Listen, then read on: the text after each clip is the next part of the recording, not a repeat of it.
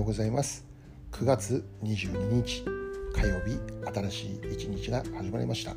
ポッドキャスト日々新しくの時間です。私はアメリカのニュージャージーとニューヨークでラブジョイピースチャーチという日本語教会の牧師をしている中島と申します。よろしくお願いいたします。この放送は聖書のメッセージを10分ほどにまとめて月曜日から金曜日まで毎朝6時に配信しています。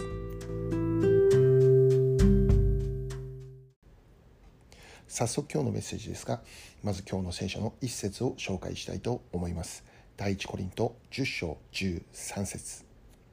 あなた方のあった試練は皆人の知らないものではありません。神は真実な方ですからあなた方を耐えられないほどの試練に合わせることはなさいません。むしろ耐えられるように試練とともに脱出の道も備えてくださいます。今日はこの一節からこのままでは終わらないというテーマでお話をしていきます。今日は22日火曜日ということでありますけども実はこの放送を収録しているのは20日日曜日の夜でありまして、え今日の午前中は教会での礼拝が行われました。実に半年ぶりの教会に集まっての礼拝ということでしたけども教会に集まっての礼拝ってこんなに良いものなのかなということを、まあ、たくさん感じることのできる時間となりました。礼拝の終わりの時に神様に感謝の拍手をということで、えまあ、毎回行っているんですけども今回の今日の皆さんの拍手は特に力強いものだったんです。まだコロナの影響が終わったことではありません。なのでいつもより少ない人数が集まっての礼拝だったんですけどしかし普段よりも数倍もの大きな音で拍手がなされました。力強くそして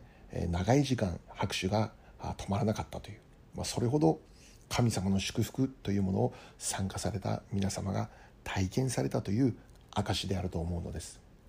今日の礼拝がどれほど祝福されたのかあの拍手の音に全て表されていたと思います。ある方々は Zoom のライブで、え礼拝に参加をしてくれました。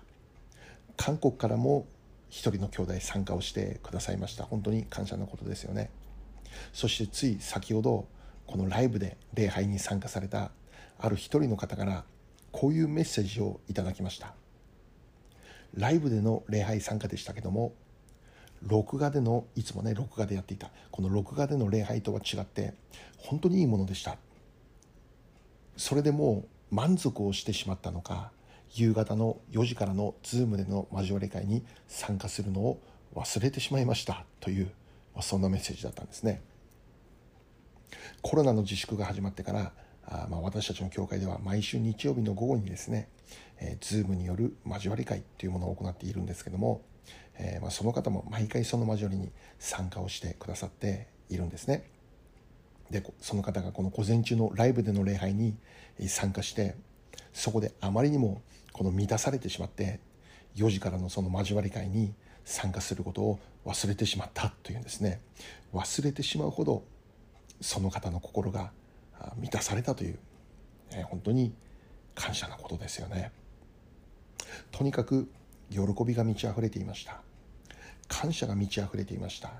賛美の中に神様が住まわれるという聖書の言葉があるのですけどもまさに今日賛美の中に神様が住んでくださっているということを感じることのできる時間だったんです。私にとっても今までのこの礼拝生活の中でも決して忘れることのできない特別な礼拝の時間となることができました。教会に集まっての礼拝って本当に特別なんだなということを再認識できるそういう時間となったのです。そして今日の礼拝を通してここまでの喜びを得ることができたのはやはり半年間の自粛期間があったからだと言えるのです。コロナ禍という私たちにとっては災いでしかない出来事でありますけどもそしてもちろんコロコロナ禍によって苦しんで悲しんで辛い思いをしている方がいることも間違いありません。そのような方々に神様の最大限の慰めと励ましと助けの手が差し伸べられることを心から願っているのです。しかし一方でコロナ禍によって半年間の自粛期間というものを経ることによって新しく体験できる世界があった。この半年間があったからこそ今日の私たちの教会の喜びがあった。自粛という私たちが考える時にマイナスでしかないという出来事もこのマイナスがあったからこそ今日のあの力強い拍手の音を聞くことができたということなんですよね。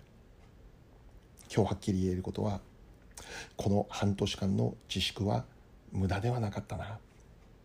この時期を通ることによって今私たちが見えている景色があるということなんです。今日知っていただきたいことはあなたの人生に無駄だと思えることがあったとしてもそれは決して無駄のままでは終わらないんだということです。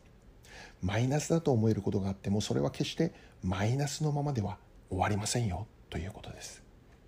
無駄だと思える部分を通ったがゆえにマイナスと思える部分を通過したがゆえに初めて体験できることがある。初めて見えることのできる光景がある。初めて悟ることのできる世界があるということです。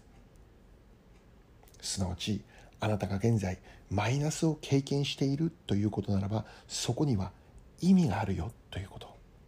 目的があるんですよということ。何か素晴らしい景色を神様があなたに見せようとしている。何か素晴らしい悟りというものを神様は与えようとしている。そうであるならばマイナスと思える経験も私たちの人生の宝物になるということです。無駄だと思える経験は無駄だった。そのように虚しく終わるのではなくてこれから私たちの将来が輝いている。さらに輝きを増すことのために有益な出来事となっていくということなんです。確かにマイナスと思える状況に置かれている時にはそのような希望を持つことは難しいかもしれません。これ以上もう何も起こらないかのように絶望的なように思えてしまうかもしれません。これ以上何をしても無理だと思ってしまうような全てを投げ出し諦めたくなってしまうのかもしれません。マイナスに置かれている中で希望を持つということは難しいことであると思います。私も半年間の自粛期間は決して簡単な時期では時期ではありませんでした。戦いがありました。失望することもありました。諦めたくなる時もありました。もう終わりか？そう思ってしまうこともあったんです。さまざまな否定的な思いによってとらわれてしまう。しかし今日礼拝が再開されたということによって一つはっきりと分かったことはこの半年間の自粛は無駄ではなかった。マイナスで終わるのではなかった。ということなんです。ここを通ったから今の景色がある。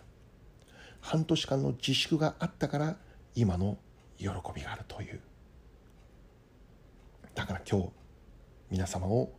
励ましたいのです。今のままでは終わりません。今の辛く苦しい状況は永遠に続くようなものではありません。永遠に続くかのようですけども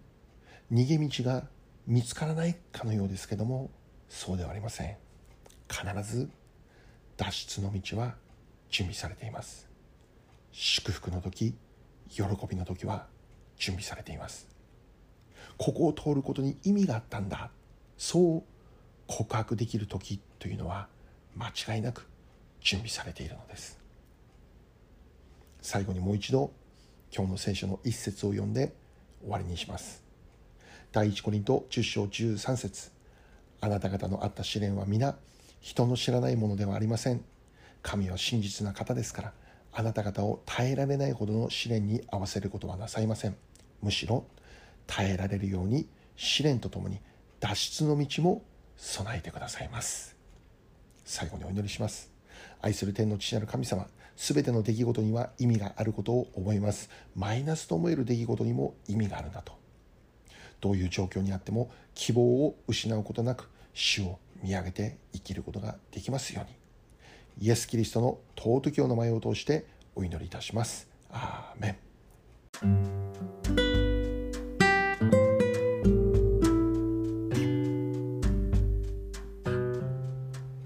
今日はここまでになります。良い一日をお過ごしください。ではまた明日。